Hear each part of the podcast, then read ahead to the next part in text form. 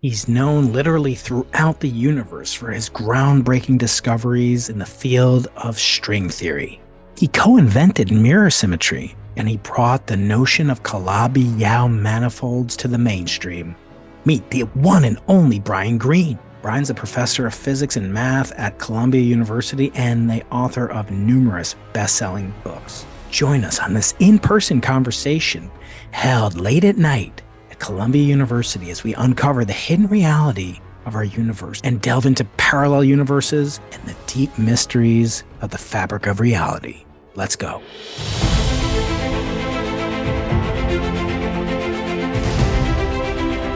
Any sufficiently advanced technology is indistinguishable from magic. Open the pod bay doors, Hal. Here we are today with a man that needs no introduction, fellow Brian oh my my mom at least claims she named me Brian, so people are confused with Brain. I don't know about you, but yeah, I haven't heard that one directly, but uh, you now they uh, we have the two of the three Brian's. Of course, I'm, I'm the least well known of them, but Brian Cox is of course the the ultimate. Also, another Brian who gets a lot of attention. Maybe he'll come on someday, but so far he's ignored my messages. Unlike you, and uh, I want to express my gratitude. Last time I was in these luxurious offices here at Columbia University, I was beseeching you for an encomium on my book, Losing the Nobel Prize. Oh, I remember that. Yeah, which you graciously provided yeah. back in uh, 2016, and book came out in 2018. So I want to uh, appreciate you and uh, express gratitude for for all that you've done for me personally and for the field of astronomy and cosmology and science communication. Thank you very much, Brian, for joining us. Well, thank you. One of my most requested, if not the most requested guest, and I have a ton of stuff to talk about today. We'll run out of uh, I'll run out of uh, energy and adrenal system excretions before we run out of questions, I'm sure, but we'll see how far we get. The first thing I want to do is, I since I'll introduce you later, but I want to ask what is, in your estimation, I call this the experimental minimum. I've had on Lenny Susskind before, and he's written books, The Theoretical Minimum. I want to ask you, what should a theoretical physicist, cosmologist, what should she or he know about experimental physics and why? Well, look, none of what we develop theoretically has any real value if it doesn't make contact ultimately with experiment. And so my quick answer would be know as much experiment as you possibly can, right? Mm-hmm. Because that is the way in which you can make contact between abstract mathematics and the actual physical world. But the reality, of course, is there's a limited amount of time that any graduate student, any undergraduate, any faculty member has. And so you need to know the basics for cosmology, microwave background radiation, evidence for expansion of the universe, evidence for the accelerated expansion of the universe, you should know something about black holes. You should know the observational evidence from motions of stars in the Milky Way galaxy to the Event Horizon Telescope's actual images of black holes. If you don't know about that stuff, people will look at you kind of weird. And, you know, I think it's also really good to know the basics of particle physics, mm. right? I mean, you should know the standard model of particle physics. You should understand the experiments that give rise to the gauge symmetry of the standard model. And you should understand that in 2012, we confirmed the Higgs particle. You should know that supersymmetry has not yet been confirmed. That's an important experimental null result. And beyond that, you should understand that there is this mismatch between our calculations of dark energy, which really comes from understanding the quantum physics of elementary particles and the observational evidence for dark energy. That I would call perhaps the minimum. No doubt there are other things that should be included, but that's a good start. Yeah, and this building have been renowned, and this campus have been renowned uh, purveyors of both theory and experiment. I'm thinking yeah. about Rabi and and uh, of course C.S. Wu, and and uh, sure. of course uh, uh, you know all the many great experimentalists and, and, theoreticians who have come through this building, and I see it as a as sort of, and I believe Arno Penzias was a student here, wasn't he? I didn't know that. I think he is was. That, I'm not. I'm not sure. Yeah. Well, we'll yeah. have to fact check. Serious. But a student, check. yeah, that could well I be because that, yeah, that would have been a long time ago. Yeah, yeah sure. many of them came through here. And I, I, think about kind of what do I want my graduate students to know as experimentalists? Yeah. For me, I say you shouldn't have to do theory, but you should know theory as well as an incoming graduate student. Otherwise, and no offense to plumbers out there, Lenny Susskind, as you know, was a plumber, but you're kind of just doing plumbing yeah. and microwave electronics, and, and that's very important and, and interesting stuff. But you're a technician and you can get paid a lot more in you know free industry. Actually, I was talking to Jim Simons recently, who's the benefactor, of course, of the Simons uh, Observatory, and I believe he supports the, the World, World Science, Science Festival. Sure, yeah. yeah. he and Marilyn are huge champions of all the great work you and Tracy do. But um, but he was saying, you know, once he had to call a plumber in the middle of the night, and the plumber came over and uh, fixed up the thing in the sink and stuff. And by this time, Jim was in his hedge fund career, and the plumber said, oh, "That'll be seven hundred dollars, please." And Jim is like, wow, I'm one of the richest guys in the world, but this is ridiculous. $700, you know, I'm a hedge fund manager. You know, you make $700 for 15 minutes. And I say, oh, you're a hedge fund manager. Yeah, that's that's about what I used to make when I was a hedge fund manager. um, right. But when you think about, you know, technicians and, and so forth, you should understand the why, I believe, of what you're doing. And so I want them to understand the theory, but not necessarily to do it. And it's always kind of been curious to me because when we let a theorist on those occasions come into my lab. We had Katie Freese over uh, just about a week or two ago, and we don't let them into the lab because they're always, you know, they're going to touch something, fiddle with something. But in reality, I think there is sort of a mismatch between what theoreticians do. And I'm, i wonder if you could get into that. What do you do as a theorist? It's not like saying, you know, yeah. think for your supper, but what does a theorist spend his or her day doing? And I realize, you know, every theorist is different and I'll get a different answer when I talk to Jana. But tell me, what Brian, what do you do as as your craft as yeah. a scientist? Well, it's an interesting way of framing it. What do you do day to day? Because the day to day changes drastically regarding uh, depending on what project you happen to be involved in. But I would say the general rhythm is you read papers that others have written in order to get a feel for the state of the art in whatever problem you're interested in and more often than not, when you read somebody else's paper and you see things from a different perspective, it inspires all sorts of new ideas that you, the individual theorist, can begin to pursue. And what does that mean? You begin to say, hey, they did this calculation. What if we were to change this, that, or the other and redo the calculation? Mm-hmm. What would that yield? Or, hey, they did this calculation in this context but wait a second, I remember this other problem from a couple of years ago. And I think that if I take that calculational method and adapt it to that other problem, there may be something interesting to do. And so it's a variety of incremental steps that are often seeded by the community. It's usually not the Albert Einstein off at the patent office coming up with this radically new idea. Really, I get emails all the time that we do, we do, yes, and and and you know. Einstein did a lot of great things for science, but working in the patent office, at least from the perspective of modern day physicists, was a real disservice. And I mean that in the following way that you already understand, which is so many people think you don't need to be within the community. You can be off in left field, just having big thoughts, and you'll change the world. On occasion, that happens. It certainly happened once, and you know a handful of other times. But for most of us, we're embedded in a community, and there's an ongoing conversation. Sometimes it's a real conversation. Sometimes it's reading other people's papers. And so day to day, that's what we do. Mm-hmm. We are pursuing mathematical developments and trying to see what insight we can extract from them. Hey, friends, I'll keep this pretty short, but I've been doing some data analytics on previous episodes that are related to the topic of string theory, including one with my friend and Brian's friend, Cumrun Vafa. And when he was on last time, you see at the bottom there, it says the watch time from subscribers versus unsubscribers means that more than half of you aren't subscribed to the channel, and yet you're enjoying the videos. And that's just not right. No, I'm just kidding. I would really love it though if you would consider subscribing because it really helps me get some of the guests that we're getting on. And we're poised to get some phenomenal guests. But when their agents or their publishers look at podcasts they have to say well is this worth me sending my beloved author or thinker to appear on? And a lot of times they do that unfortunately just based on sheer number of subscribers. So i wonder if you could do me a favor. It would really help a lot if you would subscribe. And I promise in doing so, you'll help me help you uh, bring the best guests to this podcast that we can possibly get and onward into uh, 2024 and beyond. So I really appreciate your help in helping us grow the podcast. Now back to the conversation with Brian Greene. So you're no doubt familiar with the fact that string theory has come under attack, and and you've been actually gracious and kind enough to participate in debates with past guests on the podcast like Eric Weinstein and, and of course you know Peter Woit and and many others that have alternative theories, alternatives to string theory.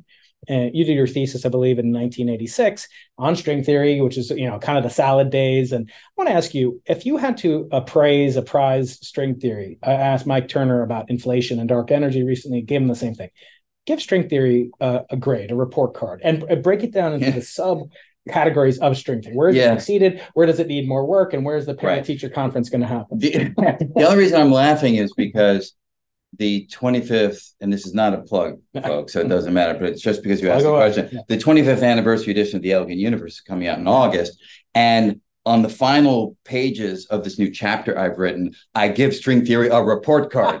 so part of me is like, hey, I don't really want right, to spill the beans right okay. here, but, but I'll give you a rough feel for it. Yeah. So it's a good way of phrasing it because you need to judge a theory among uh, uh, many different criteria, right? And and some string theory is done extremely well, and some it hasn't done as well. so let me start with the stuff where it hasn't done as well. Mm-hmm. When it comes to making contact with experimental data, the very question that we began with, string theory is not as far along as I would have hoped, right? So back in 1986, I don't want to calculate how many years ago that was, but it was a long time ago. And if you would have asked me then, and I think most string theorists at the time, 2023, are we going to know through experiment or observation whether these ideas are correct. 95% of the community would have said, of course we'll know by then. And yet here we are and, and we don't know. So on that, I would give a relatively low grade, but I'm going to come back to how I'll give the final grade on that in just a second because the theoretical developments in string theory have been so astonishingly powerful well beyond anything that I would have anticipated back in 1986. And one development in particular that no doubt you know something about because it's the most famous development in the last 20 years, this ADS CFT correspondence by Juan Maldacena. And actually, it's, again, it's a whole great, it's a whole community of people, of sure. course, but Juan wrote the paper that really took the world by storm. The relevance of that well, it's got a huge degree of relevance, but the relevance to the experimental question is interesting because once we learned, as we did with Juan's insight, that string theory is not as a radical separation from previous methodology as we once thought, which is a great development. There's a deep connection to older techniques that are still at the forefront because they're our most powerful techniques, quantum field theory. Once you learn that quantum field theory and string theory are joined at the hip, which is what Juan showed us, quantum field theory is the most powerfully tested theory in the history of, of particle physics, in the history of quantum mechanics. It's a framework that works Tested in, in what sense? Tested in terms of internal consistency, philosophical expediency. In what way has it been? I'm talking flat footed here. Mm-hmm. Take the standard model of particle physics. It's mm-hmm. a particular quantum field yeah. theory, and that particular quantum field theory makes predictions that we can confirm. I mean, oh, the yeah. uh, you know, take the magnetic moment of the electron, right? Decimal place. Yeah, that's mm-hmm. is, is, that not the most insane? I think it's the most thing? accurately known number. Yeah. So so so think about the fact that you can do a calculation using this framework of quantum field theory, it agrees to observation to that many decimal places, right? So, so that's the sense in which mm-hmm. these ideas have been rigorously tested. When you learn that that framework is intimately connected to the framework of string theory, that they're not these two radically different things, which is what we initially thought. It doesn't prove string theory, of course, but it shows you that we are within the same universe of ideas all of a sudden. Mm. And that to me mitigates to some extent that string theory has not gone as far as we had hoped mm. to actually make an experimental prediction that we can confirm. Mm. But the fact that it has joined together with the most experimentally tested approach, that is good. That's strong. So one of my you know favorite canards is that I feel like you, and I'm going to say this, you know, some of my best friends are theorists. You know, I don't know if I'd let my daughter marry a theorist, but anyway, the the the point of you know string theory and all of experimental or all of science within this context scientific method is to make some connection with reality, and Yeah. as you call it, the fabric of reality, so beautifully and poetically. Um, but I feel like some of your ilk Yeah. have, and including I when I talked to Shelley Glashow on the podcast a couple of years ago, I said this to him as well. I feel like many of your colleagues, not you necessarily, have put what I call the toe before the gut. In other words, we are searching for a theory of everything, and, and string theory is a candidate theory of everything. I believe that's that's safe to say. Um, and yet, and yet, necessarily have a grand unified theory that people agree with. I mean, Shelley had his SU5 and there Yeah. are many different instantiations of it. But to my knowledge, and I'm just a humble experimentalist, but but tell me, why is there kind of why do we skip? Yeah. You know, the, why aren't there as many people pursuing in the sociology of science pursuing guts, grand unified theories, which would maybe can explain the difference between a theory of everything and a gut? But why are so many people Yeah. over indexing on the toes versus guts? Yeah. So first of all, I don't use that language much. I mean, sort of grand Yeah. unification, Sure. certainly, but TOE theory of everything is a term that I tend not to use very much, really for sociological reasons. That if you're working on the theory of everything, then what is somebody who's not working on it doing with their time? something, Theory of right. nothing, you know, you know. So so I've never really warmed to that idea. But of course, that's not the point of your question. The question is, where should we be putting our energy? And the way I would say it is this: if Shelley's SU5 or if the other grand unified theories like SO10 for the people who are not in the know, these are just names of certain symmetry principles that equations can satisfy. And we've learned that symmetry is vital to formulating the laws of physics.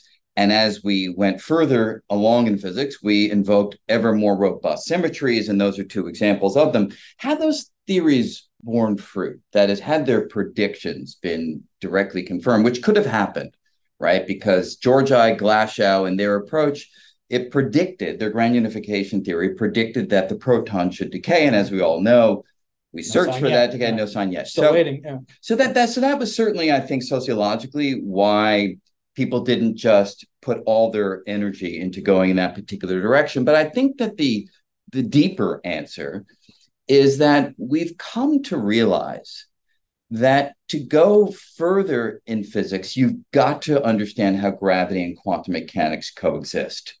And all of the work on grand unification ignored the force of gravity. Mhm. That was not Yeah. the way that people were pursuing the next step in our understanding of physics. And so to leave out gravity is to leave out an essential part of the story. And when string theory came along and provided a means for putting gravity and quantum mechanics together, that was deeply alluring to so mm-hmm. many people because now all of a sudden you weren't leaving anything out. Right. So it could be the biggest unification of all. And moreover, when we began to study string theory, we began to see the more conventional grand unified theories like Georgi and Glashow's SU5 and like SO10. We began to see those emerging from the unification of gravity and quantum mechanics. Mhm. And so it felt as though we can have our cake and eat it too, right? We can put gravity into the story and we can unify everything. Mhm. Well, let me just push back with love and respect as I uh, as my hope is my trademark. But say, imagine a counterfactual history where Shelley and Weinberg and Abdus are working, and they say, "Well, we're not going to look at uh, electroweak unification until we can incorporate gravity and the strong force into it." Wouldn't we have been uh, stymied in flummox for an additional? Who knows how? We could still be looking for electroweak unification. Two quick answers to that. One is absolutely, right? So I would never advocate that every single theorist goes along and tries to get the big prize of putting gravity and quantum mechanics together. So, so certainly, I, I would say that you do need people who are more phenomenologically oriented, trying to come up with theories that are closer to data. And that's, of course, what Glashow, Salam, and Weinberg were doing. That was a time when the particle physics data was right there. It was right ready to talk about how do you put electromagnetism and the weak nuclear force together. Because after all, it was what, you know, 1979, I think, is when they get their Nobel Prize, yeah. But the paper itself was in the early 70s. Well, late 60s is Glashow, Yeah, right. and, and then early 70s. Weinberg. So it was only seven years away or something, eight years away. So the theory and the the experiment were pretty close, mm-hmm. temporally speaking. So so that's wonderful. You need people who are having this ongoing dialogue with phenomenology, and and that's that is what was happening. Today, we are, as people often say, the victims of our own success. The open questions are at length scales that are so tiny, energy scales that are so huge that we simply don't have an accelerator that within seven years is going to probe the scales where the open questions currently lie. And that's why we've gone so far beyond mm-hmm. what experimenters can do. And that's why here we are 40 years later with string theory. And I don't have any experiment to show for it.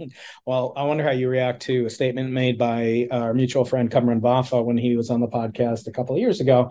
I said the same thing, which is a canard that we experimentalists use to te- tease you brilliant theorists. We say, you know, string theory hasn't made any testable predictions or connections to it. He said, Brian, you're wrong. And he's such a gentleman, as you know.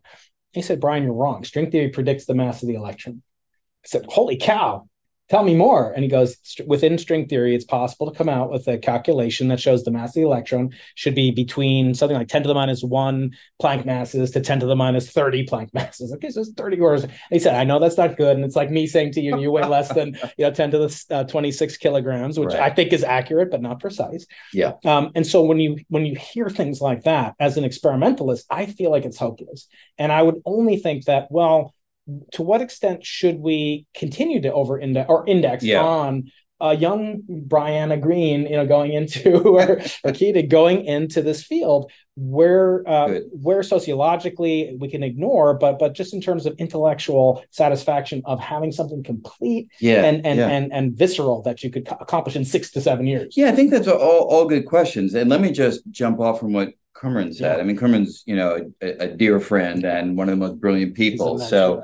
And I know exactly where he was coming from on that particular answer, but I can well on well imagine how it doesn't feel as satisfying as you had hoped when he initially said That's it. Right. So so let me give another unsatisfying answer that that one can give too. I'm sure you've of course heard it before.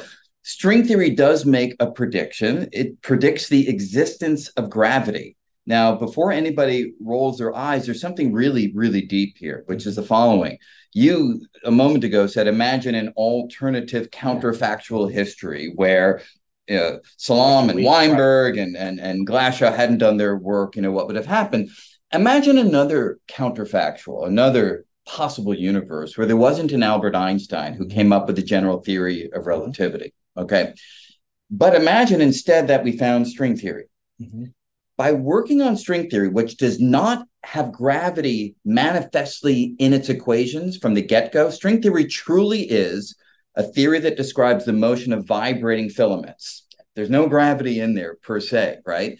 But if you study string theory, the mathematics of it, you find that there's a vibrational pattern of a string, which has exactly the right properties to be the quantum mechanical conveyor of the gravitational force, mm-hmm. which means when you study the motion and properties of this particular vibrating string, you study it close enough and you find Einstein's equations. You find Einstein's equations. Einstein had to spend 10 years mm. from first principles banging his head against a blackboard to try to learn differential geometry and to come up with the Riemann equation, you know, and, and all of this deep differential geometry. And he comes up with the Einstein equations. Had he not done that, we wouldn't have had it. But had string theory come along and people studied it, they would have extracted mm-hmm. what we now call the Einstein equations from the theory. So that's pretty darn deep mm-hmm. right there. Is and, that, and yeah, oh, sorry, ahead. I was going to say, is, is that in a similar vein that you could derive Newton's equations or even classical mechanics from quantum mechanics? Is it, in, or is it completely different? Uh, uh, uh, uh it, it, it depends. So, so if you're talking about how you can get sort of something akin to F equals ma from Schrodinger's equation. Yes. theory, uh, Newton's theory of universal gravitation. Yeah. So I don't know how to get that from quantum mechanics. I do know how to get F equals ma mm-hmm. from quantum mechanics. Oh, F equals. I'm sorry. Yeah. I, I, was maybe conflating two different things. I was asking the first time analogy I asked was, can you get it in the same way that you're saying you can derive yeah. Einstein's GR from string theory? Can you also is it in the same vein technically mathematically as the way that we can derive Newton's law of gravitation? From from GR? In other words, oh, oh, would oh. you predict does can you also say Yeah. does it predict it in the same sense that GR predicts Newton? So so in in a sense, yes, right? But um the difference is in the string theory context, you are unifying Einstein with quantum mechanics, Yeah, something Einstein weird. had never Right. done. because it's, oh, I should say it's a classical Yeah. theory emerging from a quantum. Yeah, theory. and then you're pulling out from that the classical gravitational Mhm. equations that Einstein. Wrote down. And so many of us find that to be, you know, is it really a prediction in the conventional sense of go out and look for this? No, it's a post-diction. We Mhm. certainly knew about gravity and Einstein's equations Right. beforehand. But, you know, had, had let me ask you, let me ask Yeah. you this question. Had we had no Einstein and had we had string theory and some string theorists pulled out of string theory Einstein's equation and made a prediction for the bending of starlight. And then we went out and measured during a solar eclipse the bending of starlight and it was confirmed wouldn't you feel oh my god string theory is the answer. all right right wouldn't that be where you go I- so I- in this other yeah. history Yeah, the know, counterfactual, the, Yeah. the green counterfactual history, I would be forced to at least grapple with it. I think the ultimate base level of the fabric of reality, to use your poetic language, it would be a less satisfying, less nourishing intellectually than, say, discovering these in- extra dimensions in, say, a particle. Yeah, Because you could also maybe extrapolate the other way. Could you get quantum field theory from from string theory if, if it counterfactually you know schwinger wasn't in this building and and didn't come up with feynman and tomonaga and he didn't come up with qed could you get that emerging from string i assume the answer and, is and yes. and the answer is Right, yes yeah. you can So so then you'd have to ask, well, what are the what are the you know classical emanations from which that we could Yeah. test with particle accelerators or cosmological accelerators, which I want to get into the universe as as a laboratory. So yeah, that that is certainly I think you ask, well, what is the difference between you know uh, counterfactual and a or let me say this a retrodiction or a postdiction and a prediction. I kind of don't believe that the job of a scientist is just to make new predictions because there's an infinite number of things that could be possible and there's a very very small you know set of things that are possible and are testable. Yeah. so you know einstein's uh, perihelion of Mercury, uh, anomalous precession of the of the apsis of, of perihelion. That is a retrodiction, but it was very powerful. And then from that, yes, there were new things that Yeah. came along. I think it would be, I mean, the coolest thing. And I'm going to ask you, you know, for other speculations when it comes to things like string theory or the multiverse, which are both domains that you've trafficked in very successfully. But um, when we think about what is it that the goal should be? Can it be to make a connection, to make something that I, my experimentalists, my colleagues can test in a laboratory or not? That's technologically dependent. That's a situationally Sure. dependent. We wouldn't have been able to discover, and I, I love to read like the the original. You like you were talking about Einstein in the patent office. If you read like Maxwell's original treatise on electromagnetism, hard to read it's hard to read and uh, the fluxions and Yeah. And he was like inventing new new terminology. But ultimately, he got the right answer because he came up with these four equations that are you know tattooed on many people's Yeah. you know foreheads in the, in this space. But if you look at the underlying physics, the model for it.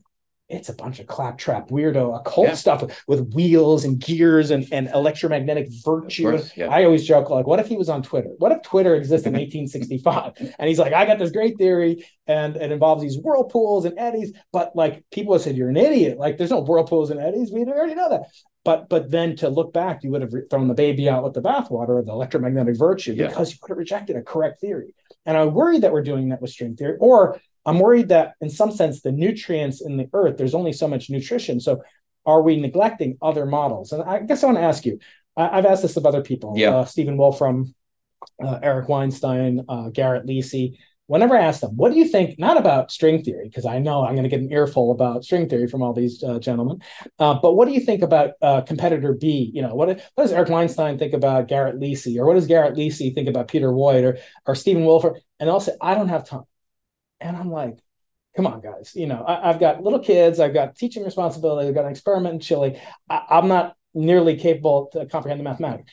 But at some level, you don't have time. I mean, string theory, your thesis, I'm not going to date you, but it's over over 30 years ago, right? yeah Um, do people really not have time in the theoretical community to actually preview, or is it like you only have so much time, so I'm not going to devote Well- unless I can do it to everything? Well, I guess what I would say is when any of these newer ideas have come online, there's usually been some string theorist who has spent some time on it. And if it's someone who I respect, then, you know, my motivation to then redo the analysis and try to confirm what my colleague has concluded, uh, I feel less motivated to yeah. do it. So I'll give you an example. Mm-hmm. You know, I believe it was with Garrett Lisi's thing that Jacques Distler.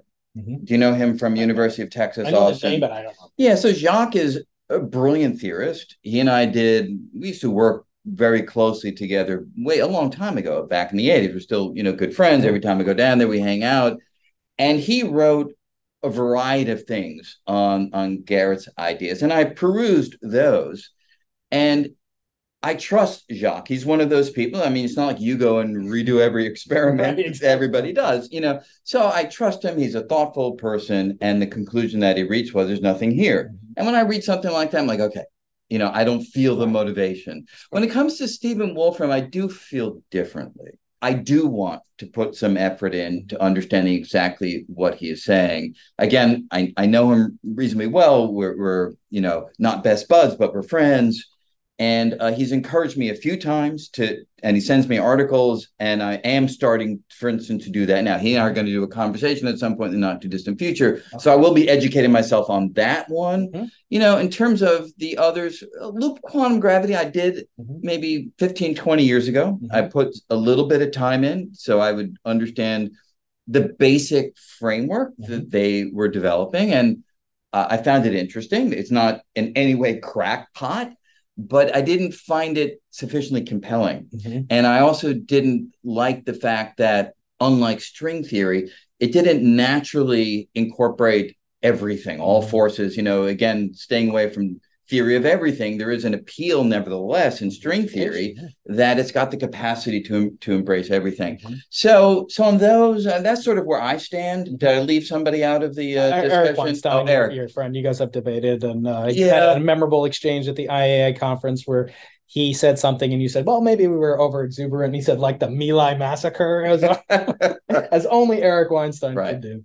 Um, so his geometric unity theory, which features some testable predictions. And again, I'm an experimentalist, yeah. right? So I'm looking for, well, what things could we do, say, how would the prediction of Garrett's theory or Stephen's theory or Eva Silverstein, you know, any idea, how will that affect observables that say the Simons Observatory can measure? One of the things right. we can do is measure abundances. We can measure, look for spin dependent uh, phenomena and those theories. And I think the thing that Eric always harps on is that we don't we seem not to say we collectively as physicists, and I'm including myself, uh, even though I'm not a theorist, but um, in in the things that seem to not trouble us troubles Eric. In other words, why is it that we have three families of fermions, or, and we don't have an explanation? Yeah, we just we just sort of know it as a taxonomy. And as Feynman said, just because you know the name of something tells you bubkis about it, right? Does that trouble you? I mean, yeah, is no. that part of? Hey, if you go back, project? yeah, you mentioned my thesis, yeah. which I haven't thought about in a very long time, but um you know, the point of that thesis was to try to answer why there are three generations from a string theoretic perspective. Wow.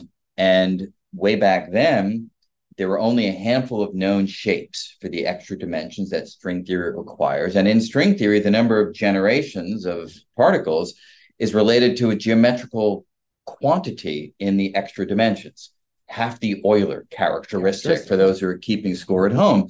And so if you have three generations, you're looking for Euler characteristic six. Okay. And there were only really three known examples that had been constructed around those times. And with a colleague, another graduate student at Oxford, we proved that two of them were actually the same. Ah, so unified. So we unified them. So we're sort of down, you know, by one. Mm-hmm. And uh, I may be aggrandizing, but I think we also pulled in the third one. So I think we basically got it down to one. If I'm if I'm maybe being generous wow. with myself 40 years later, but it was it was one or two. I believe it was one. And so what we did was we then went further and tried to calculate the mass of the electron or the mm-hmm. mass of the other particles from this particular geometrical form for the extra dimensions. And at that time, with the limited mathematical understanding, which has since become much more deep, we got partway down that road. But as we did, more and more shapes for the extra dimensions were discovered. So all of a sudden, this motivation to study one well, if there are only four or five total and only one with three generations, of course you're going to study it. But then when they're 500 or 10,000 or 10 to the 500, your motivation for studying any specific example drops precipitously. So that is the historical way. But yes, does it Does it intrigue me, this question of why there are three generations? Absolutely. Another day is here, and you're ready for it. What to wear? Check. Breakfast, lunch, and dinner? Check. Planning for what's next and how to save for it? That's where Bank of America can help. For your financial to-dos, Bank of America has experts ready to help get you closer to your goals. Get started at one of our local financial centers or 24-7 in our mobile banking app. Find a location near you at bankofamerica.com slash talk to us. What would you like the power to do? Mobile banking requires downloading the app and is only available for select devices. Message and data rates may apply. Bank of America and a member FDIC. When I interviewed Nick Bostrom, you know, Yeah, Nick sure. Bostrom so Yeah. I asked, I said to him, he's from Sweden. I said, look, Nick, you know, you're from, you're from Sweden. And if I had on, you know, ABBA, if I had them on the Into the Impossible podcast, and I did not ask them to play Dancing Queen, it would be a, a, complete dereliction of the podcaster's oath, which you and I have sworn to. I have to ask you, Calabi-Yau Manifolds, because I'm here with at least you know the the foremost pro, uh, you know proprietor of of all things Calabi-Yau. What is a Calabi-Yau? What is a manifold? How does it have to do with the fabric of reality? Sure. Could you could you enjoin us with this uh, with this no doubt delightful explanation from the Godfather of the Well, yeah, I mean, very briefly. So, I think as many people know, when we studied the equations of string theory, even as far back as you know the the 1970s, it became very clear that the theory required more than the three spatial dimensions that we all see in the world around us. Indeed, we needed six additional spatial dimensions that we don't see. How do we explain them? This goes way back to Kaluza and Klein in the early part of the 20th century. Just imagine that the extra dimensions are here, but they're crumpled to a size that's so small that we can't detect it with the naked eye, and perhaps even with our most powerful magnifying equipment, even with accelerators, perhaps it's just too small. Good. So that's why the dimensions would be tiny. But then you say to yourself, can you curl them up in any which way? Or are there mathematical restrictions on the geometrical shape of the extra dimensions? And indeed, there are mm-hmm. these restrictions. And the particular kind of restriction that people began to study in the 1980s was to demand that the theory preserve this thing called supersymmetry, which we made reference to very briefly before, not finding it at the Large Hadron Collider. But in any event, the goal was to preserve this symmetric quality of the equations. And when you impose that, you find that the extra dimensions have to be curled up into this so-called Calabi-Yau shape or Calabi-Yau manifold. A manifold is really just a geometrical shape. There's some technical details, but that's the basic idea. And so what is a Calabi-Yau shape or manifold? Well, it's a it's a manifold that preserves, or perhaps I should say it in the following way. It's a manifold that is as close as you can be to being flat without literally being a flat shape. So you might say, well, what does that mean? But in six dimensions, you can have something which is known as Ricci flat. It's a kind of flatness that was developed in the early days of differential geometry. And so you can have the shape that's as close as it can be to being flat and yet not literally being flat itself. For those who want to know a little bit more detail, the idea is if you take a, a vector on this space and you parallel transport it around any loop, it comes back to itself up to a symmetry transformation. And that symmetry transformation is demanded to line a particular group. And what is that group? That group is SU3. Mhm. So that's the idea of this particular kind of shape which solves the equations of string theory and preserves supersymmetry at low energy. Do those have Euler characteristic six, or do they? They can have a whole variety of Euler mm-hmm. characteristics. And so as we've studied these more and more, the range of numbers has grown, but roughly speaking, call the Euler characteristics a number between, you know, that that it's less than say a thousand. It can be negative, it can be positive. So there are a lot of possibilities in mm-hmm. there. Euler characteristic six would be the preferred Right. number if you're trying to make contact with particle physics as we know it. And over the years, more and more of the Euler characteristics possibilities have been developed. do we know there will be no other forces, you know, discovered? I mean, we hear about these fifth forces. Yeah, Those are sort of esoteric in the in the force space. I call, you know, if yeah, if the muon has this anomalous moment, then it might be mediated by these virtual particles, which themselves would be a byproduct of yeah. bosons, which are the gauge, you know, force uh, mediators. Honest to goodness, forces. I mean, do you do you believe there are you know possibilities that there could be something as manifest as as gravity or or Yang mills or, or whatever that we would identify that's an honest to goodness force or can we not say right now that we will never or we will ever discover a new force, a new proper force? So there's sort of two answers to that question. One is in string theory proper, there are many versions of the theory that do give rise to other forces. Mm-hmm.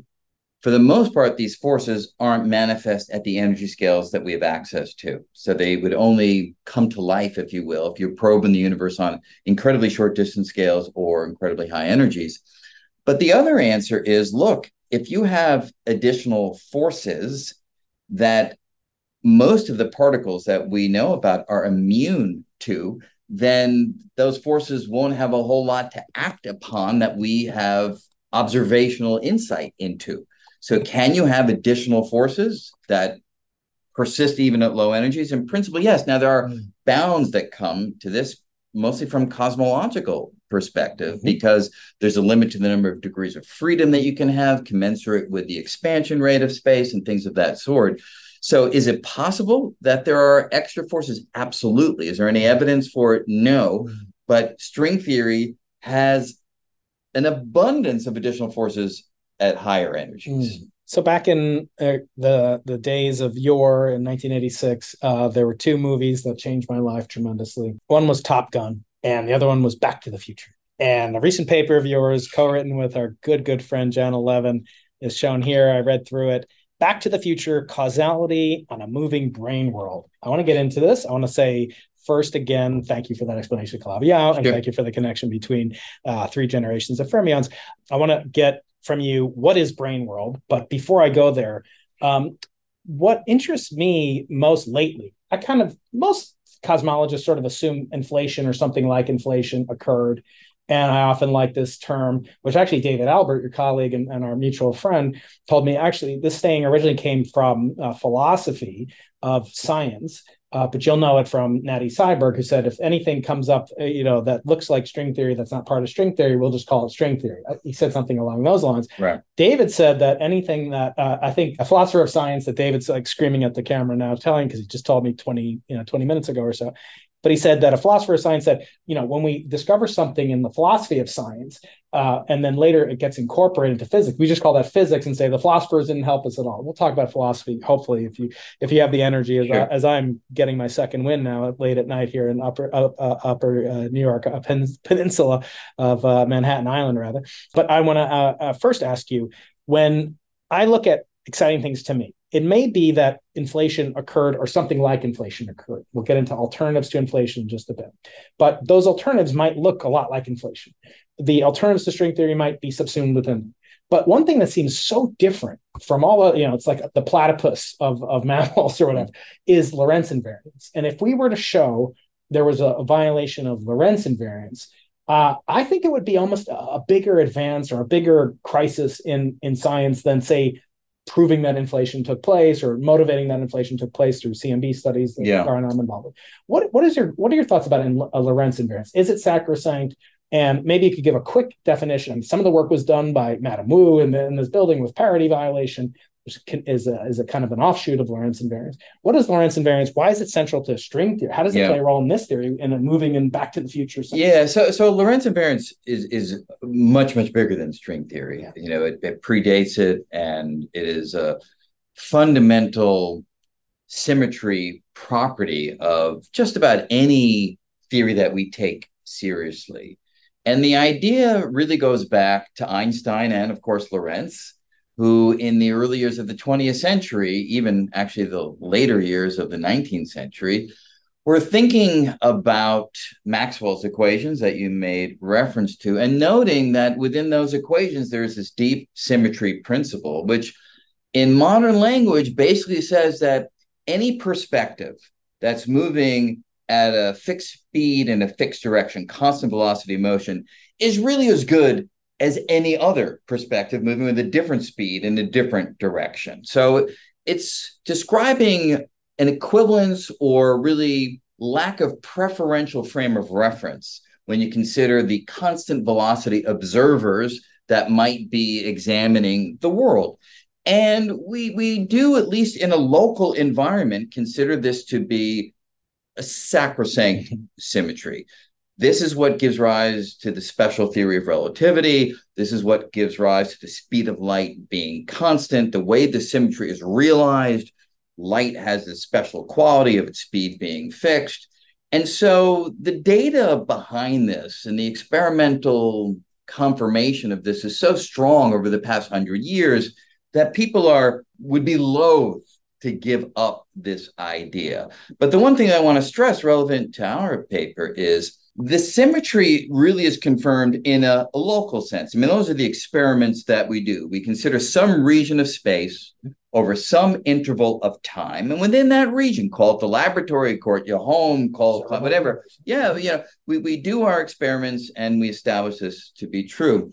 What we considered in our paper is not whether Lorentz symmetry, Lorentz invariance would be violated in any local environment, but we wondered what if the overall grand structure of space time is such that the symmetry is violated not locally, but only in the global sense? What do I mean by that? Well, imagine that space doesn't go on forever in a given direction. Imagine that if you go out in one direction, you go far enough, you wind up returning to your starting point, much as what would happen on the surface of the Earth, of mm-hmm. course. And so we imagine that idea applying to the fabric of space. And in that environment, there are subtle violations of the Lorentz symmetry. You would never detect them locally. Rather, you'd have to circumnavigate the universe in some the sense. Bulk, the, the laboratory or the bulk, or is it a micro dimension that you're circumnavigating? I don't care what size the dimension is mm-hmm. right now. So, so I'm I'll be agnostic on the size of this extra mm-hmm. dimension. And the interesting thing is to ask yourself if you redo Einstein's analysis in a universe that has this non trivial shape for one of the dimensions, how does it change what. Einstein did way back in 1905 yeah. with his special theory of relativity? And we found some surprising results. Mm. We found that you can send signals in this universe at a speed that's actually greater than light speed. Is it always greater, or can it be greater? It can slow down. It can have refractive properties. So, so if we get a little bit more into the detail, you mentioned this idea of a brane, yeah, before. So that's mm-hmm. one of the key ideas here. We imagine that our universe is living on what I like to poetically think of as a giant slice of bread. Mm-hmm that itself is floating in a larger environment. So imagine everything that you know, just for visualization purposes, takes place on this giant slice of bread universe. Obviously, it's only two dimensions of space, but in the real version, it would be three, but it's too hard to picture. So allow, let's do this lower dimensional version. and imagine that's right. So this slice of bread is called a membrane or a brane. Yeah. That's where this idea of brane comes from. And it's a very natural idea in string theory to envision that the universe as we know it takes place on a three dimensional membrane, but the two dimensional version of the piece of bread is a good one to have in mind because then you can picture it. But imagine that perpendicular to that slice of bread is an additional dimension of space, and that our slice of bread can move mm. in that additional dimension of space. And imagine that that additional dimension of space has a circular shape. Is so in principle, this slice of bread can be moving around this extra dimension in the shape Which of a circle. Symmetry of uh-huh, U1 symmetry. Now, here's the interesting thing. If I want to send a signal to my friend who's far away on our slice of bread, you would think the easiest and fastest way to do that is send a light signal along the slice of bread. Right. Just ignore the extra right. dimension. That's just no, superfluous, right. you know, mm-hmm. if you want to get there as fast as possible. We found, however, that if you are moving if your brane is moving in this extra circular dimension, there's a faster way to get the signal to your friend. Hmm. You don't send the signal right along the piece of bread. You send it in the circular dimension allow it to wrap all the way around the circle and then hit your friend. Because it's moving that's right it's a galilean relativity now you're boosting it. Well but it's actually it's really special relativity and, and lorentz symmetry that comes into the story here when you do the mathematical analysis but so yes. in the in the combined rotating brane yes. along that one special axis. Yeah. So would there be um anisotropy? I mean would you have this violation also in spatial? Yeah you do have you you have a kind of left right violation because the question is are you moving clockwise Yes. or counterclockwise Mhm. around the circle? And that can affect the results that you get. In fact, it does affect Can you have results. weird time and causality issues? well, like, the, uh, so causality is the big one uh-huh. because normally, whenever anyone says, I can send a signal faster than the speed of light, which is what we are saying, Yeah. the response of most physicists will be, Oh, that's interesting. You must be violating. Yeah. That's right. You must be violating causality. Because if you can send a signal faster than the speed of light, we're trained to conclude that causality must be violated. That training is actually wrong.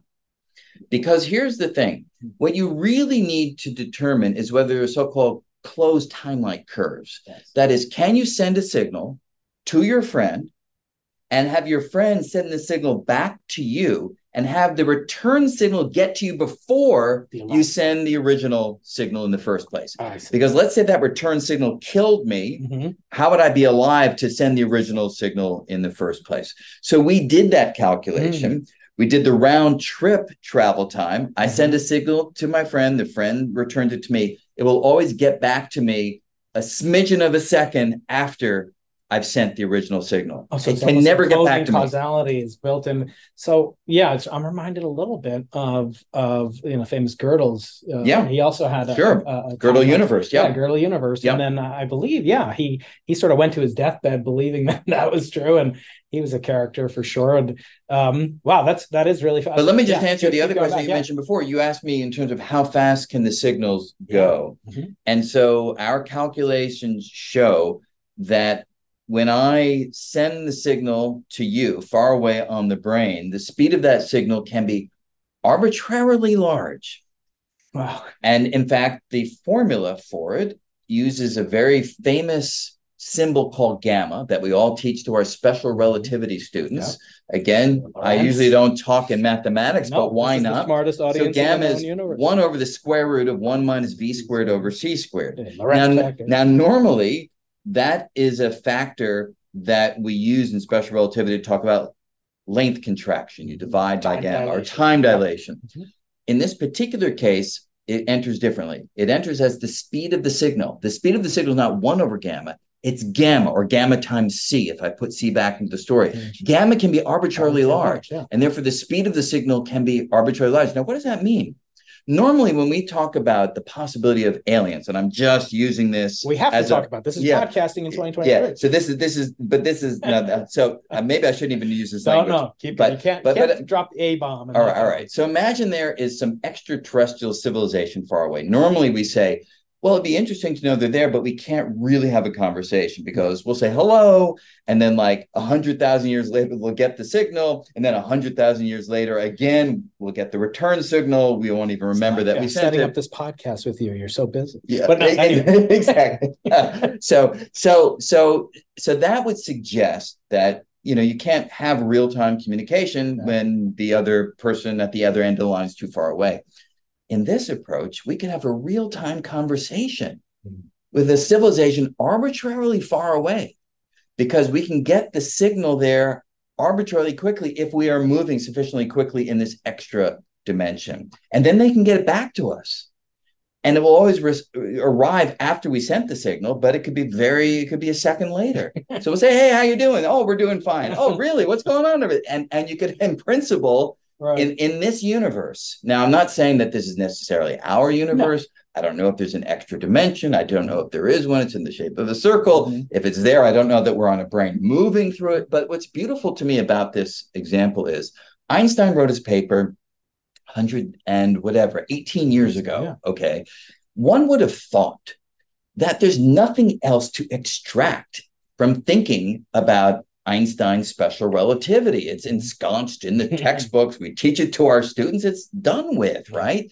And yet, by just imagining this little generalization of Einstein, where you have this extra dimension in the shape of a circle, you extract these wonderful new results. So you asked me when we started, what does a theorist do? Yeah. Here's what a theorist does.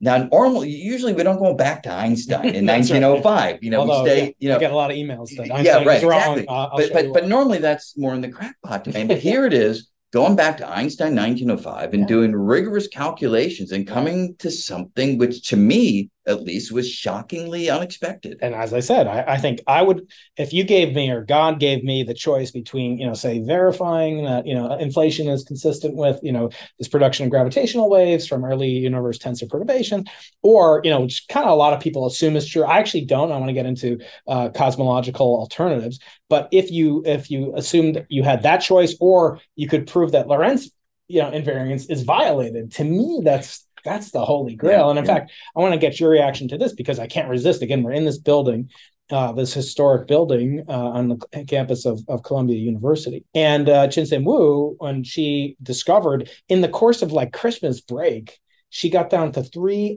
thousandths of a Kelvin in an apparatus with a radioactive spinning cobalt nucleus yeah. that she magnetized. Just a triumph. I mean, we can't do that today. I mean, it's not like it's some easy thing that oh, you can go like most of our experiments in our lab classes yeah. at San Diego. They're they're previously you know won Nobel prizes, Davis and Germer or Millikan oil drop or whatever. Um, this my students are not going to do. It's cost a million dollars just to get a dilution for yeah. they could possibly do.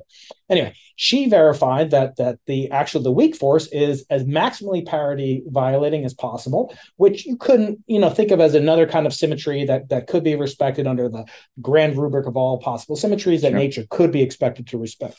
We found that electromagnetism later is unified with the weak with uh, with the weak force and the work of Salam and uh, Glashow and Weinberg that we discussed earlier. Is it possible that not only the uh, strong nuclear force would exhibit uh, would exhibit uh, parity violating properties, but also potentially electromagnetism? And I'm speaking now of things like Chern-Simons, cosmic birefringence, and, and and things that we're looking for actively. And actually, yeah. Jim Jim is hoping that we'll discover it because you know Brian, we got him an asteroid I got an asteroid named after Jim Simons. Oh, that, that was great. He's got a boat. He's got a, a plane. You know, right. he's done it. But the one thing he doesn't have is a Nobel Prize.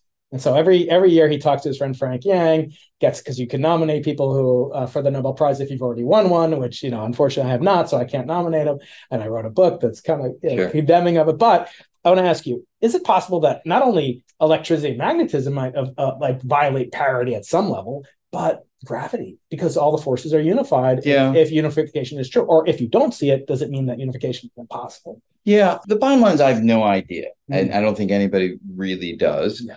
you know again what do theorists do to that question one of the things that we do is we take established theories and we add new terms to them in order to break some cherished symmetry or some cherished principle and then try to determine through mathematical calculations whether this new term violates something else that we've already confirmed experimentally or does it give rise to a prediction for something that we can go and look for mm-hmm. so there are a gazillion papers which do this and of course the challenge to the experimentalists is which ones do you take seriously enough to actually put the effort in to try to test so, you know, far be it for me to pass judgment on, you know, a whole body of work where all sorts of symmetry violating terms have been added to various theories. It's exciting to imagine that something new and profound can happen even in the most well tested theories. Mm-hmm. But I think it unlikely. Mm-hmm. But of course, the prize is huge if the unlikely thing actually bears fruit. So I don't know. Mm-hmm. Uh, so I want to pivot from the very small to the very large and talk about cosmogenesis. You know, I would say, why are people so interested in this? And all you have to do is ask. I'll ask you, what's what's your favorite day on the calendar? My favorite day on the calendar. Mm-hmm. I guess I'm supposed to say my birthday, but I won't. Is that what you were looking for? It could be. Yeah, it could be your birthday. It could be your anniversary. It could be when your kids are born. I wish I could give you my anniversary. I just don't know it. It's either oh October oh 9th God. or October 10th. Tracy, you know, both, them. Well, not... thankfully, both my wife and I both completely get it mixed up. So I'm going to go for October 9th. Good, good. Yeah. And I think you're born on February 9th. So the 9th That's part is easy, right? That's true, yeah. So uh, a couple days before Galileo's birthday on February 15th. Yeah. I always ask people that because usually it's in a, it's the beginning of something and mm. people are always fascinated with beginnings and i think the universe is no different and i think that explains the surfeit of ideas for cosmogenesis yeah. right and uh, among other things but but when you look at the kind of spectrum of, of models, we, we discussed candidate alternatives. Yeah. I don't like to say it to string theory, but let's examine um, work that you've done and others um, uh, that we both know have worked on that ex- purport to explain things other than uh, requiring inflation. I'm thinking of conformal cyclic cosmology with our mutual friends, Sir Roger Penrose, yeah. um, Paul Steinhardt, and Ijjas, Neil Turok, and their um, their bouncing and cyclical cosmologies.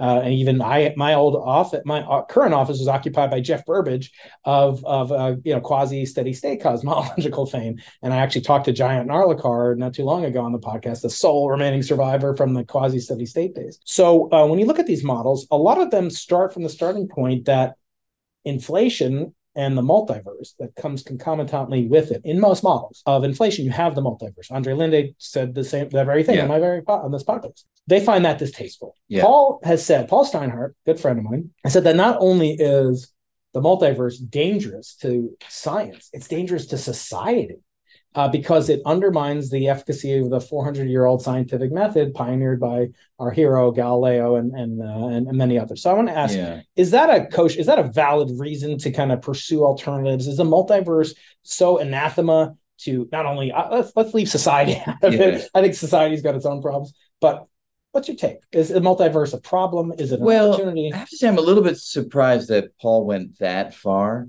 in his critique of the multiverse because there is something very real to say, and he's been saying it loudly and with intelligence for a while, which is the following. If you want to make predictions in the context of a theory that involves other universes, you've got to have some means of saying which universes are more likely and which universes are less likely. Because if all universes are out there, then all manner of physical phenomenon, all manner of observables, all manner of values of those observables takes place in some universe. And if you have no means of saying, well, yeah, those universes are incredibly unlikely, and this one and that one are very, very likely, and therefore I believe that wow. those values are the ones that are most likely. If you can't make that's right, if you can't make a statement like that, you are lost from the standpoint of making predictions. So, Paul, this is called the measure problem. You want to be able to place a measure to say this one's likely and this one's not likely. Now, that's a scientific question to try to come up with a means of assigning likelihood to given universes.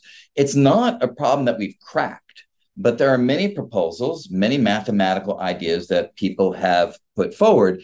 And so I find it surprising that Paul would go further than that and say this is somehow fundamentally like bad for science. Mm-hmm. When there's a real scientific issue on the table. And if you can resolve that scientific issue, then this fits squarely within the scientific method. It's a little bit different in detail, but it's still you have a idea, you develop it mathematically, and from that you make predictions. Because once you have a measure, you can make predictions. Mm-hmm. So that, that's a little bit surprising. But coming back to your question, yeah, I would say the following. If we could resolve all puzzles in physics without recourse to a multiverse, my inclination, more like an Occam's razor approach, would be to take those ideas most seriously first. But if we continually run into a brick wall in trying to answer fundamental questions in a single universe framework, and we can answer those problems in a multiverse, a multi universe framework, we should at least allow that to be part of our toolkit. We should allow it to be among the ideas that we take seriously and pursue it mathematically. And for instance, try to answer this measure problem. Mm-hmm. With that, we are doing science. And so I think that to me is the most rational and sensible way of thinking about it. And what about the syllogism that, you know, we, and I use this to, you know, butter my bread in the, in the Keating household, but, you know, that if you measure gravitational waves in primordial form via their imprint on the cosmic microwave background's B mode polarization, as we claimed to do about eight years ago, uh, and then recanted, sure. and now have an opportunity to detect it again for the first time uh, with Simons Observatory, BICEP Array, and, and many other experiments. Um, if we do that, then that will be circumstantial, but the strongest possible evidence that we could hope to measure of the epoch about a trillionth of a trillionth of a trillionth of a second after the Big Bang. And therefore, that would be indirect evidence for the right. multiverse. In fact, on the day at which the BICEP 2 announcement took place, people like Max Tegmark, mutual friend Max Tegmark, would say things like, uh, you know, hello, gravitational waves, you know, hello, and a multiverse. Yeah. Uh, and it was almost, you know, almost too Hollywood perfect for his book, The Mathematical Universe, to, to resist. So I want to ask you, at what level does that syllogism uh, hold uh, curry favor with you or hold water with you? In other words, I tell you tomorrow, Brian, here's some secret information. Sure. Simons Observatory measured it. Would you believe the multiverse more yeah, ever? No, so not quite that quickly. So generally speaking, I'll say it's, it's, confirmed, by the way. Yeah, I, I, get it, I get it. But I would generally say the following: it's certainly the case that if you have a theory that predicts a multiverse and also makes a whole variety of other predictions that you really can test and confirm in our single universe, then of course that adds weight to the prediction of things that we can't confirm directly. So, yes, I do agree that evidence of a theory can accumulate from observations in our universe, and that allows us to take seriously predictions for things that we can't yet see. However, it's also the case that there may be competing explanations mm-hmm. for whatever it is that you're confirming in this universe. And those other explanations may not involve a multiverse. And indeed, I think that's where we're probably going in this conversation because, yes, we're inflation truly the only game in town, the only cosmological theory that can give us insight into the cosmic microwave background radiation, solve the horizon problem, solve the flatness problem, give us all of these insights into things that we observe in our universe. And also, by the way, it predicts a multiverse, then sure, mm-hmm. we'd be led in that direction. And yes, you, your example of finding the primordial gravitational waves would be one more piece of observational evidence in our universe. And that would be an interesting and tidy story. But there are other ideas that people have put forward, mm-hmm. and those proponents claim that they can explain all the things that I just mentioned the horizon problem, the flatness problem, and so on and so mm-hmm. forth.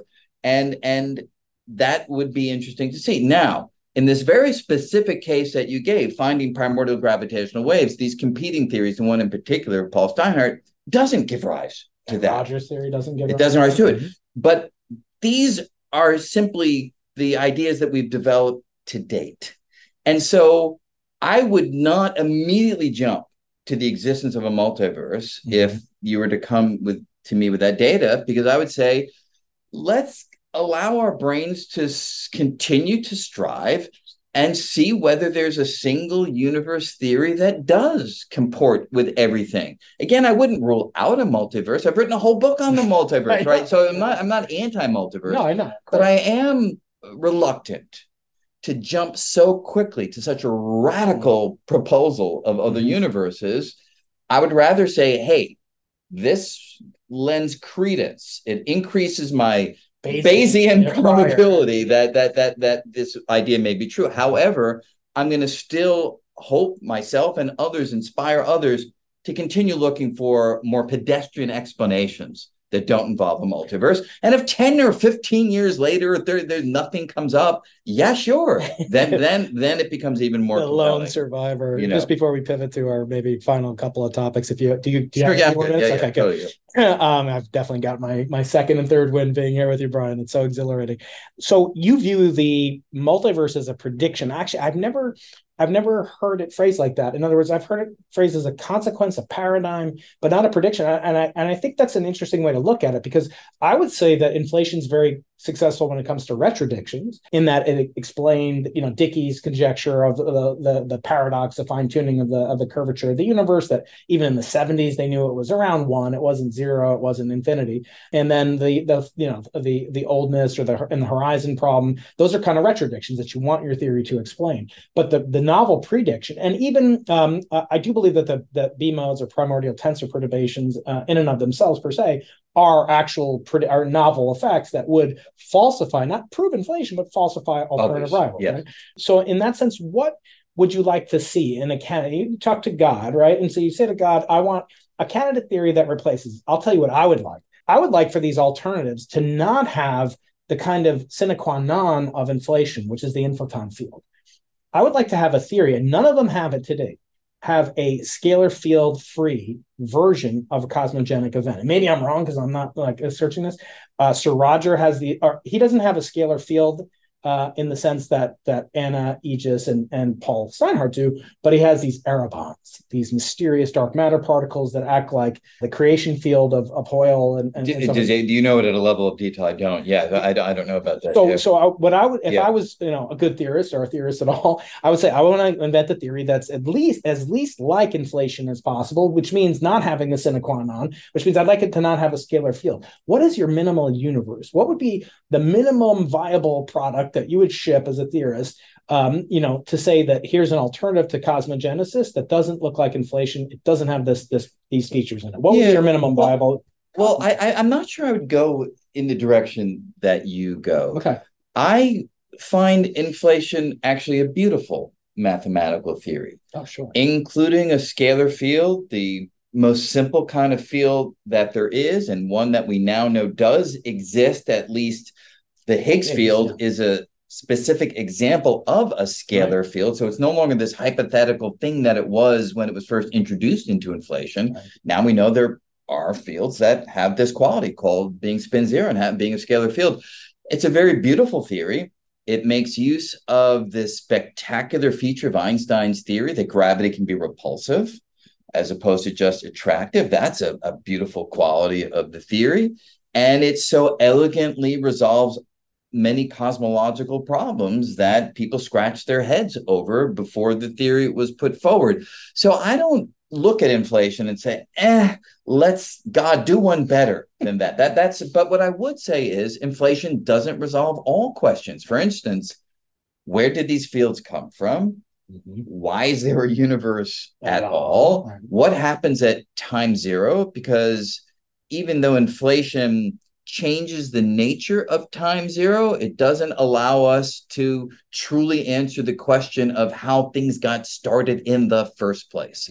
It's still a theory of how things evolved from a tiny fraction Short of a time. second after whatever created the environment and the ingredients that allows the theory to clock forward. Mhm. So those are the questions that I would want, you know, the all-powerful being to to resolve or give a theory that transcends inflation and can embrace answers to those questions. So in a sense, the inflation may be that minimum, you know, Occam's Occam's cosmology. Yes, in a sense. yeah. Um, I want you to get your reaction. You know, when physicists get older, they they devolve into the interpretations of quantum mechanics. But I want to get into the interpretations of the multiverse. Having written books on this yourself, it's never been clear to me why in both the multiverse and the string landscape, why we say things like there'll be different vacuum states, and those could lead to different, not only different constants of nature, but they could lead to uh, different laws of physics. I've heard that said, and um, and you're shaking your head, so maybe I'm maybe I'm correct. Um, I've certainly heard people say such things. I don't know if it's actually true. But my question to you is perhaps a philosophical one. Why stop there? Why not say actually there are different laws of mathematics and even different different laws of so-called predicate logic? In other words, Sure. in different universes, modus tollens doesn't work and, and not only are is the different is is g capital g 9.9 meters per second square you know or whatever Yeah. uh the gravitational force lowercase g but it's actually uh it doesn't follow that that that you know if a then b and b doesn't follow Sure. right so so, So- yeah, yeah, so, so- so could the it be that we have a different laws of philosophy mathematics and Yeah. logic. So so it's an important question to ask because the answer requires that I spend just one minute a little bit more detail Yeah. on where the multiverse comes from mm-hmm. say in a, in a theory. Let's use string theory mm-hmm. as as a as an example. Or in string theory coupled with inflation if you want to talk about you know the process by which other universes might come to be.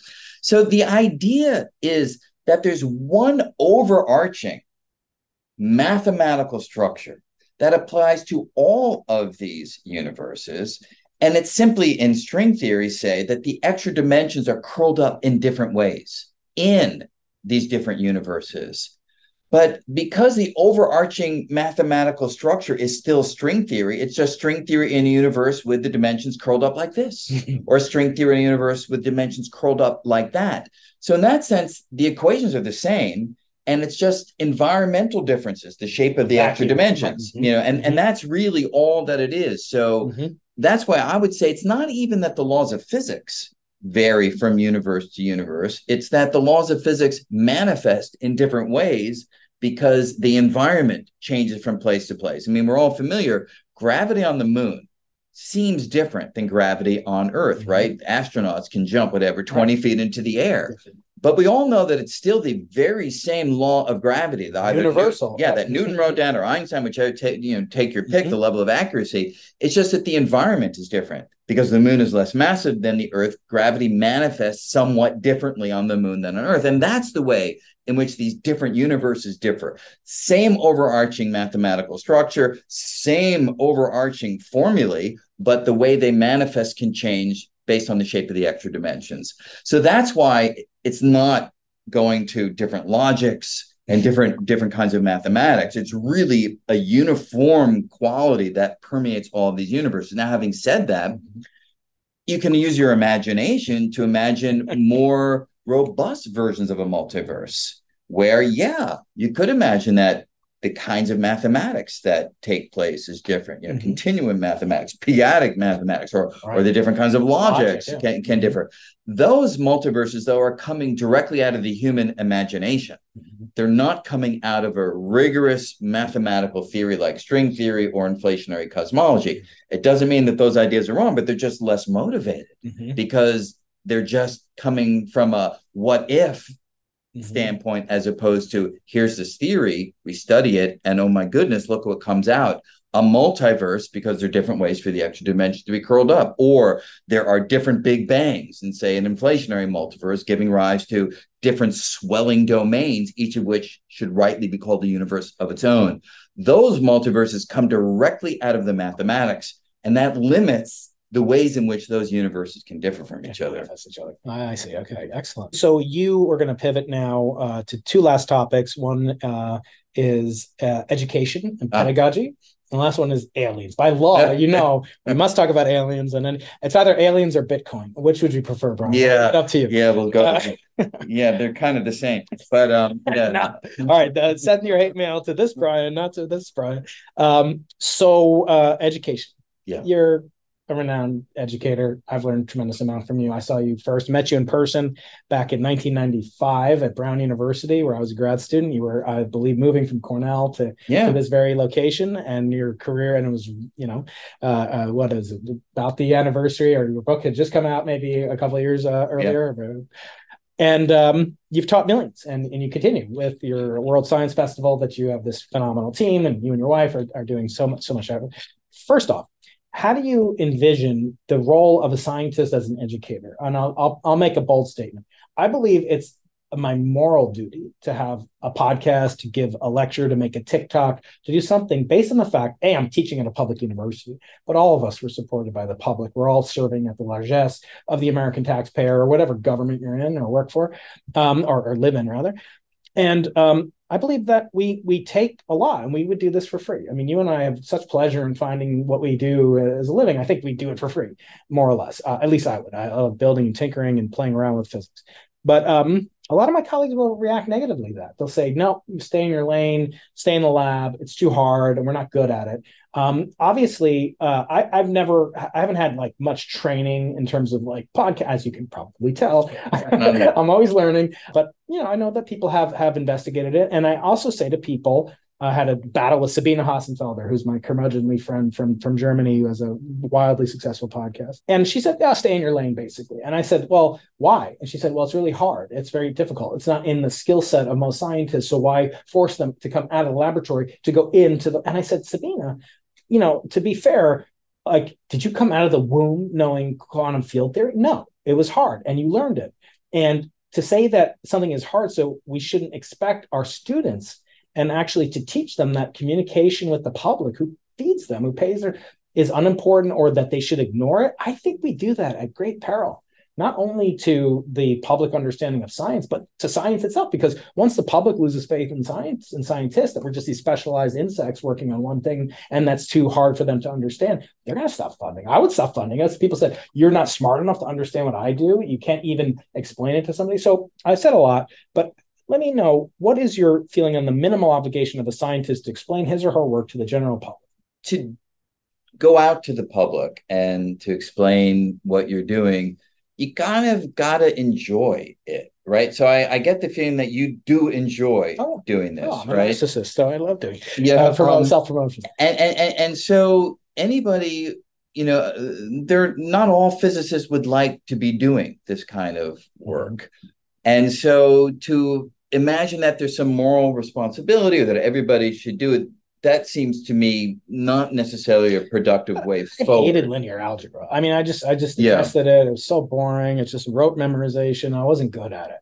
Should I not do it? I mean, because it's uncomfortable and not easy for me? Well, I would say that you probably did it because you wanted to learn quantum mechanics, is Yeah. my guess, right? I actually was a like a civil engineering major for or about or, a week, or you but know? but you had you had motivation to learn it because It was a Yeah, TLR. but, you know but for you know some physicists who are right at the edge i mean you know take take someone like edward witten Mhm. right who's actually a wonderful popularizer so this may not be the best example but if you were to say edward you're not doing enough for the public yeah you do some interviews you did a wonderful world science festival program but you've got to have your own podcast edward morally speaking you've got to be out there i don't think it would be the right thing to force him because No. i'd rather have edward But he in is because he did the world science. Th- he's- that's right. So, yeah. so the Right. point is, I think every physicist, if we stick to our Yeah. field, needs to determine for themselves how much they want to do and how much they're interested in doing. And if there's some who don't want to do it at all, I'm totally fine with that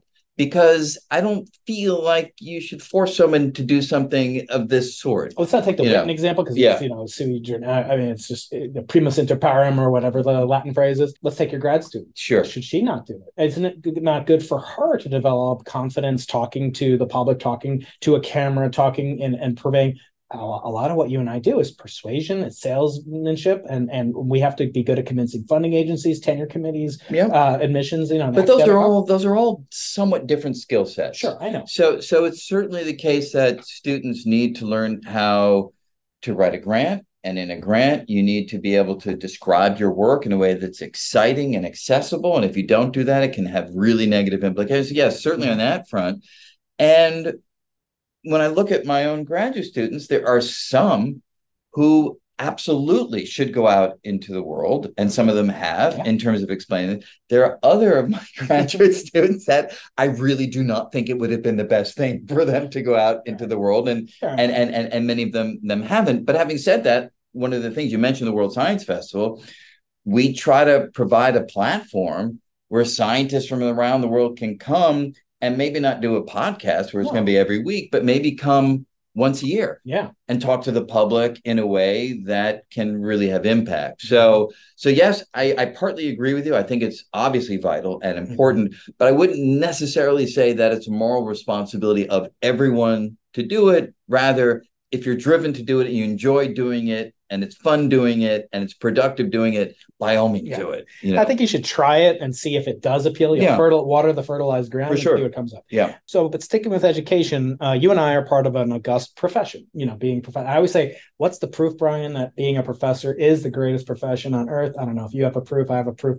Um, what was the only career suitable for the most famous man on earth?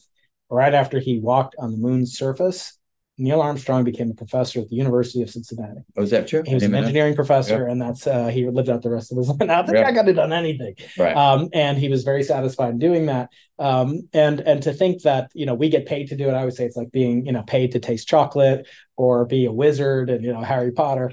Um, but we get to do this great thing, and yet and yet our profession's pretty damn sclerotic. I bet you know when you were at Oxford, when I was at Brown, you know there was some person scratching on. There's a beautiful uh, bespoke uh, chalkboard, floor to ceiling, with your Hagoromo chalk probably over there. No, it's like Crayola. How could you, Brian? Uh, you're letting down generations of theoreticians. Uh, but there was some guy or gal scraping on a rock with another piece of rock, as David Kaiser always uh, talks about it. And this goes back to the year 1080 in the University of Bologna, where the first Western university was established. And look, okay, we so I use PowerPoint or Keynote rather. Okay, not much has changed. What do you see as threats or opportunities for pedagogy in the 21st century with maybe new tools like artificial why should my students learn from brian keating when they can learn from brian greene uh, virtually with an avatar in 3d um, you know at the speed of light I think you're you're you're right. Not that your students should learn from me, but that there are huge opportunities. So one of the things that we've been developing are virtual reality experiences. We have a virtual reality experience for middle school kids where they can build stars and have them go supernova. We have another experience where they play a game where as they progress in the game they go faster and faster getting closer to the speed of light and all the weirdness of relativity comes out in the virtual reality experience so they can get a more intuitive sense of these ideas so i think there's a huge opportunity using that kind of medium for science to become much more internalized Mm. as opposed to just seeing it written on a blackboard. In terms of education itself, I, I uh, agree too. You know, a handful of years ago, I did a course you probably haven't seen on special relativity, Hmm. where you know I basically again it was a purely digital course, but I was using at that time cutting edge technology, which is basically eight foot wide iPads, in which I didn't just use the chalk on a chalkboard, but I could write, I could show video, I could do demonstrations. And so to me, that for as a personal proof of concept that you could use these tools to create. Look at that. I just knocked your microphone over. It's Sorry about that. Are we Yeah, still working? good, Yeah. You know, that you could use these tools to to really radically change the educational experience. Right now, we're doing a, a new course in quantum mechanics, which will be for the general person, but it's the full college level quantum mechanics course, chock full of visuals, chock full of interactive demonstrations. So I, I agree with you. There is a way to go beyond what we've been doing for, I usually say 500 years, but if you go back to 1080, Yeah, gotta go. you, you, you're taking, you know, almost a thousand years, you know. So yeah, I, Yeah. I absolutely agree. Uh, yeah, I'm really excited about it. At UCSD, one of my colleagues is working on AI avatars that use voice synthesis, use clothing from video game, you know, Yeah. Unreal Engine to synthesize Gandhi. Or I've I've taken Yeah. all of Feynman's works because they're all public domain now, and I've digitized them. And we have a Feynman bot on my website that you can communicate with Yeah. as if he's sitting right there. Now, but you can imagine the the visceral nature because people in Maslow's hierarchy of needs and and you you look at how do people learn and what, what's the primacy of learning and the exposure and the more visceral you make it the better. And i think you know you as an educator you know are, are really kind of doing yeoman's work along with your with your team and your crew. How do you decide you know how to allocate your time? We talked about what you Yeah. do but you're you're doing so much with WSF and um, you're making time to do you know podcasts with with nobodies like me. But but Brian how do you determine like I'm going to do an explainer video. I'm going to do this fabulous TED talk to my 6 million people. I'm going to do WSF every single year for the past what Gotta be 15 years. 15 years Yeah. unbelievable so how do you decide just what's your what's your day what's your workflow like Well, it was the case years ago when I was a assistant professor at Cornell, Mhm. which is really when I started to to do stuff uh, more generally for the public. My strategy was pretty straightforward, which was I would do physics by day, and then sort of by 6 p.m. I'd go home, eat dinner, and then I'd do the other stuff by night, writing articles, you know, writing books. You know, The Elegant Universe was written totally in the evenings. I diligently did not allow these two different types of undertakings to interfere with each mm-hmm. other. But then what happens is you get older, you get married, you've got Yeah. kids. And, and now all of a sudden I you know didn't evenings didn't exist any longer. I had well, to go write home a kid's book. Yeah well that did that that's that, that's true too. But that's when things really changed for me really when i had my first child which i guess that was 2005 Mhm. and then it really came down to a decision. Do i spend my time on x or on y? And in the early days i struggled a lot with that really trying to find the balance. Okay i did this many hours of research this week. I gotta do more next week. Or you know, it was that kind of thing. And finally i got to a place and i said look life is short. And the struggle that i'm creating for myself is totally in my own head. I can do whatever i want. And i just decided let me just do whatever feels right at a given moment.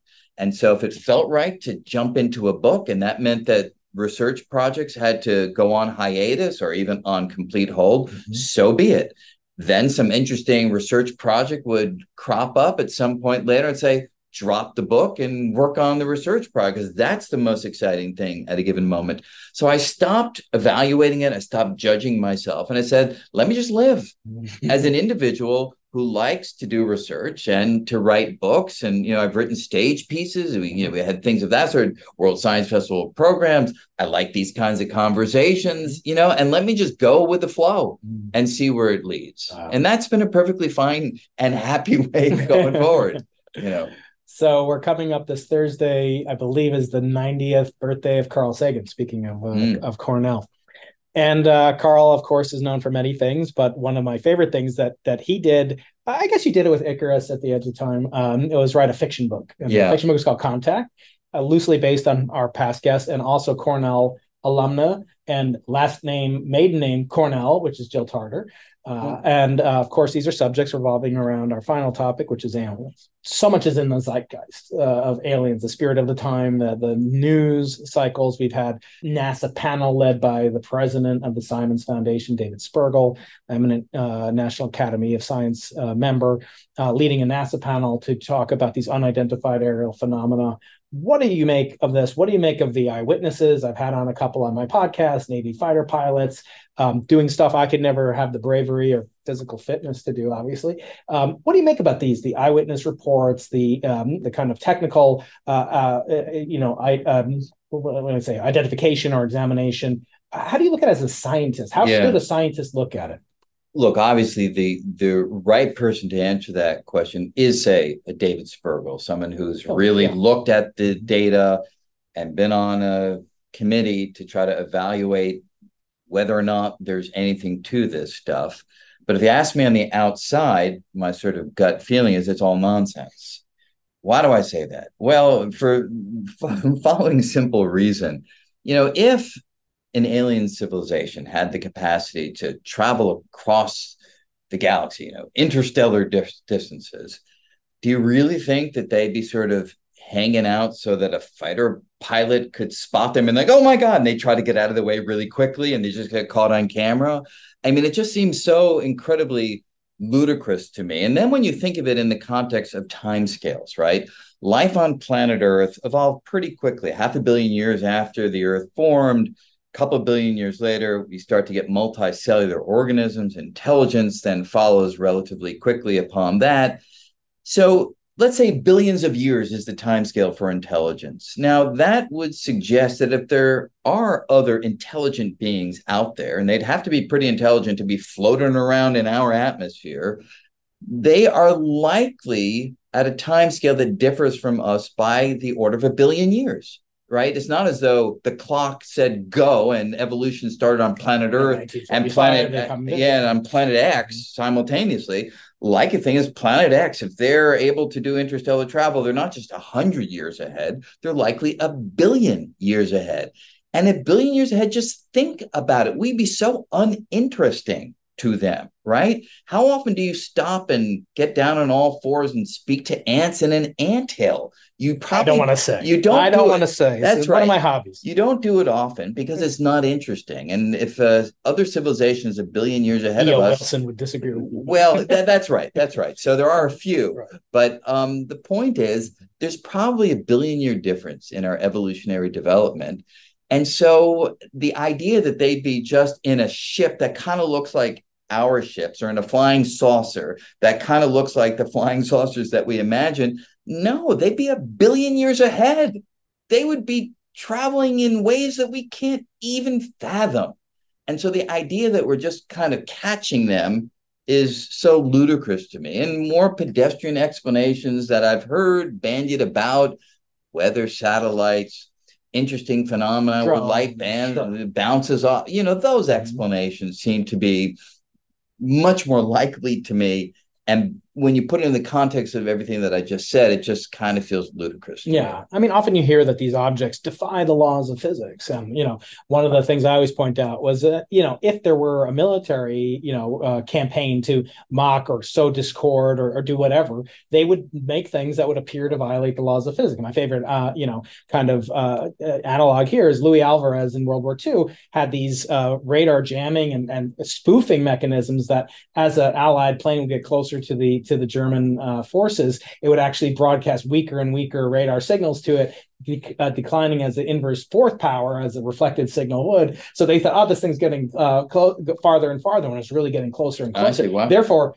to the radar operator in Berlin, these things defy the laws of physics, but right. they had a perfectly. Now, I want to distinguish between extraterrestrial intelligent and, yeah. and, crafts and life elsewhere in the yeah. universe. So I think where where do you come down in that spectrum or are we alone first and foremost and then the secondary question of you know can we actually learn from or i always say no one would like them to be aliens to be visiting us more than a physicist because we'd be learning so much about them if they don't eat us or study, you know, Right. focus with with a magnifying glass like I used to do with my ants But but I'm not going to talk about those crimes against antology.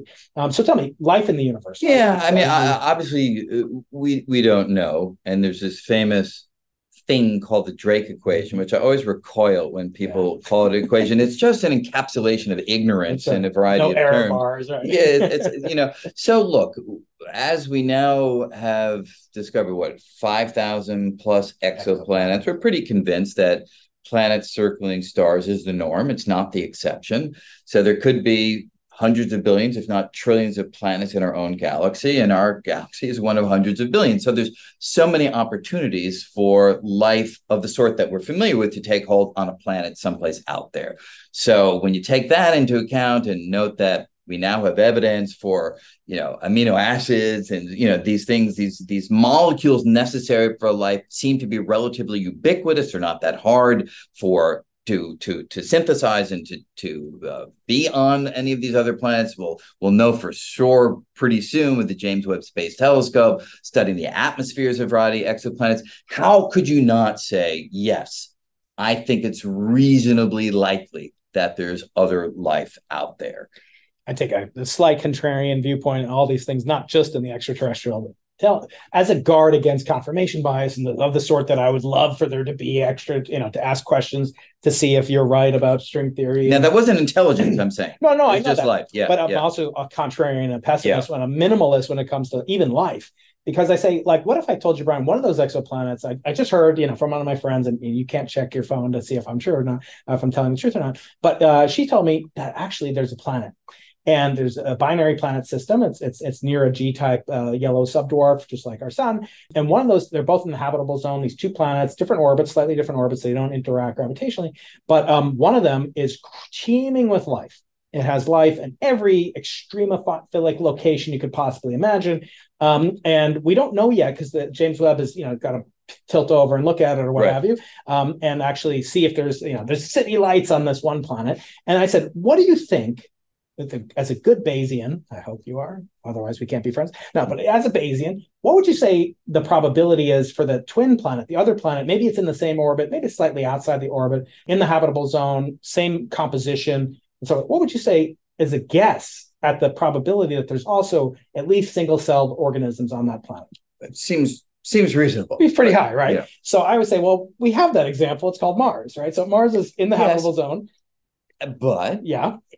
It's also a dynamical question, Sure. right? So in fact, it could be that life on planet Earth originated on That's Mars. I mean that you know, so That's so where I'm going. Yeah. yeah, okay. So, Yeah. so the non-observation of life right now, at least Yeah. to, to to our understanding, we there could be lava tubes, and Avi Loeb, our friend up at Harvard, thinks that he might find the alien skeletons, you know, scraped on the side of the cave, which I want you all to do out there. You know, the four words that are most important to humanity. Please like and subscribe. But the fact that we haven't observed it, not Yeah. a lack of evidence, as as your friend and mine, uh, Carl Sagan, used to say, is not evidence of lack. But at the same token, we should be able to set some Bayesian, you know, prior Yeah. reduction based on the non-observation of life anywhere in the now. Maybe we'll find it tomorrow. So I'm just saying there, there, there seems to be this prediction as Carl and Ann Druyan, who was also on my podcast a long time ago. Carl wasn't, but Ann was, and their daughter Sasha was on, and it was wonderful. But as they said in contact, they said, well, if there's no life out there, it's an awful waste of space. Now I've been to Antarctica twice. I spent over a month of my life. I've been there once. You have? You've Yes. been to the South Pole. right? No, I can not. trump you. Okay, Yes. fine. Whew, I got one thing over you, Brian. Come on. You're my avatar. Uh, but um, not much life there. There's more penguins than people, and even there aren't that many penguins in Antarctica. There's no life at the South Pole besides the people that are there. So just by saying there's there's possibility of life, like these exoplanets. No, I totally agree. Nothing about the actual problem. Okay. Yeah, yeah. No, I, I I completely agree with that. And so that's why I say it a little bit facetiously Yeah. that look, the ingredients seem to be out there and there seems to be a lot of opportunity for the ingredients to take hold. But in detail, even giving a different example, what if we find that life on Earth only took hold because of this incredibly obscure phenomenon that we've yet to identify? And that phenomenon is so incredibly rare that it perhaps never happens anywhere, even if you got a hundred trillion. Pl- you know that this is something Right. that's at least Right. possible. 10 to the 25th. That's right. That's right. So if you, so if it's you know ten to the minus one hundred likelihood Yeah. for this obscure process. Now we've not found evidence for any such obscure, pro- you know, but you know, until we synthesize life in the laboratory and we actually know, hey, all you need are these very basic, a little bit of you know electric current, Right. a little. bit- Calabi-Yau manifold. well, yeah, that'd be a little bit too far. But you know, if you can synthesize it in the laboratory and it's really damn easy to do, then the likelihood of finding it elsewhere, I would err much more on the side of saying, yeah, I'm now much more in the camp of this is likely to happen. But until we do that, no, it could be that we're missing something deep. Well, Brian, I want to thank you so much. And I always conclude with your indulgence of a few more minutes with the following four questions that are existential in origin. But to get Just, those, just as long as it's not why is this night different from all other Uh, that's coming up. Yeah, that's coming okay. up in the in the spring. We will touch upon something related to that. But if you want to hear Brian's answers to these, you have to subscribe to my mailing list. I'll have links to subscribe to uh, the World Science Festival and all of Brian's cool stuff. And um, and that is at briankeating.com slash list. And if you have a .edu email address, because I love students and I want to encourage students to develop their communication skills and learn from these conversations, you're guaranteed to win a meteorite, a chunk of four billion year old space schmutz from the pre uh, pre-Earth uh, environment of our solar system. So that's at briankeating.com slash edu. So go over there if you want to hear that and the answers to Brian's uh, final four questions. Uh, but before we go, I just want to give you a business tip, uh, a, a business proposal. Sure. And that's, uh, you ever see these things? You can buy a star, Brian. You can get a star. named Yeah, star named. Yeah. Yeah, I so think I may have even done it once. That's for, what I was- uh, I was hoping yeah, you'd say. yeah. because I have an idea for you, and this is free of charge, and you feel free to use it. Why buy just a star when you can buy a universe within the multiverse? that is the World Universe Registry in the multiverse. Brian Greene, thank you so much for being on the Into the Impossible podcast. My pleasure. Thank you.